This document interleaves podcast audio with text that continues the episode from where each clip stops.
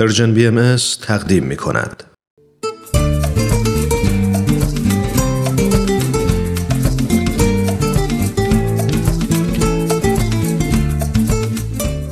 کاوشی در تعصب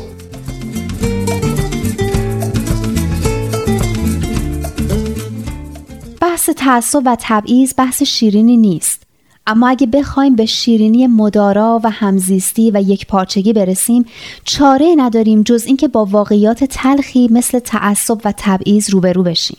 تعصب و تبعیض و آزار به انگیزه های ظاهرا مذهبی یکی از تلخترین و سیاهترین فصلهای تاریخ بشر رو تشکیل میده. بله تعقیب و آزار و اعمال فشار بر اقلیت های دینی امر ریشهداریه که پیشینه تاریخی و طولانی داره.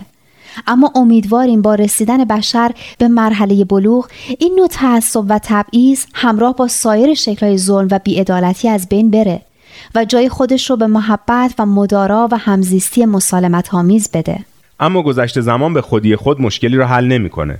اگه ما مردم دید و نگرش خودمون رو نسبت به کسانی که با ما تفاوت عقیده دارن تغییر ندیم اگه یاد نگیریم که دیگری هم به اندازه ما حق داره که به دین خودش اعتقاد داشته باشه.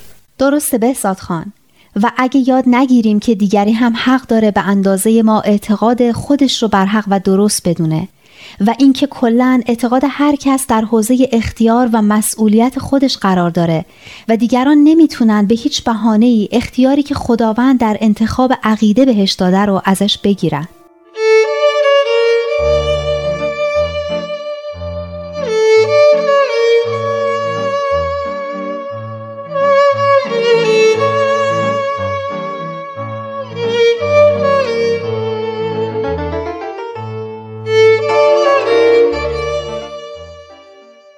فکر کنین اگه بشر از این تعصبات رها بشه و پیشرفتها و فناوری هایی رو که بهش دست پیدا کرده به طور کامل در خدمت صلح و رفاه همه انسان ها قرار بده دنیامون چقدر زیباتر میشه. متاسفانه برعکسش هم هست. اون هم موقعیه که این پیشرفت ها و فناوری ها در خدمت اشاعه تعصب و تبعیض قرار می‌گیرن. درسته حق با شماست. مثل فرم های کامپیوتری مربوط به ثبت نام که از افراد می‌خواد مذهبشون رو مشخص کنن. اما گزینه ای برای مذهب اونا نداره و اونا رو مجبور می‌کنه که یا مذهب خودشون رو انکار کنن یا به خودی خود حذف بشن. بهزاد خان این دقیقا اتفاقیه که برای جوانای بهایی که می‌خوان توی آزمون ورودی دانشگاه ها یا مدارس تیزهوشان شرکت کنن میفته متاسفانه این تبعیض فقط در مورد باهایی که اصلا دینشون جزو گزینه ها نمیاد اعمال نمیشه. در مورد سایر اقلیت ها هم هست. چطور مگه؟ توی برگه مشخصاتی که شرکت کننده ها توی امتحانات کنکور پر می‌کنن قسمتی هست که باید مشخص کنن که شیعه یا سنی هستن یا به سایر ادیان اعتقاد دارن. برگه ها توسط کامپیوتر تصمیم میشه اما طوری برنامه ریزی شدن که وقتی به مربعی که علامت شیعه خورده می‌رسن خود به خود پنجاه امتیاز به شرکت کننده میدن. عجب. پس به این ترتیب متقاضیان شیعه خود به خود پنجاه امتیاز از شرکت کننده های اقلیت جلو میافتند و شانس قبولیشون به شدت بالا میره.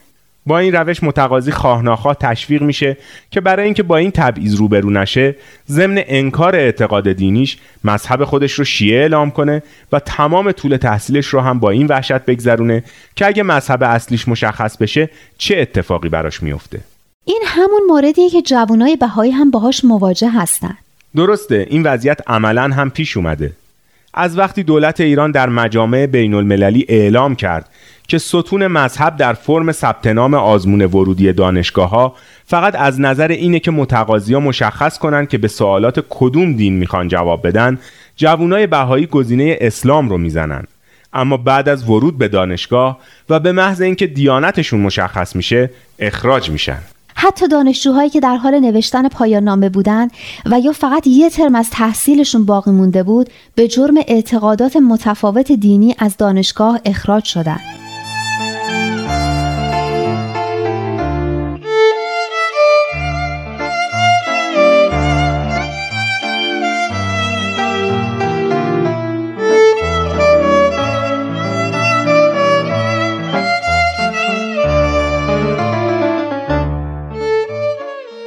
تبعیض‌های گوناگونی که بر علیه دانش آموزان و جوانای اقلیت اعمال میشه و باعث میشه که اونا نتونن به خیلی از مدارس مثل مدارس تیزهوشان یا مدارس نمونه مردمی که کیفیت آموزشی بهتر و امکانات بیشتری دارن راه پیدا کنن یا از تحصیلات عالی برخوردار بشن متاسفانه مسئله تأسف آوریه اما مسائل تأسف آورتری هم در زمینه آموزش و پرورش وجود داره. به خان فکر می‌کنم می‌خواین مسئله محتوای کتب درسی رو مطرح کنی. دقیقا. متاسفانه محتوای کتاب های درسی ما هم از نظر مسائل مربوط به دو جنس و هم از نظر نوع رویکرد به مسائل اقلیت های دینی و قومی جهتگیری های متعصبانه و تبعیض آمیزی داره. خیلی تاسف آوره که کتاب های درسی که در تربیت فرزندای این مرز و بوم یه رکن اساسی به حساب میان خودشون مروج تعصب و تبعیض هستن.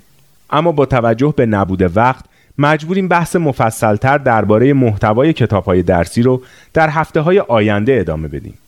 تا هفته آینده و کاوش دیگری در تعصب بدرود.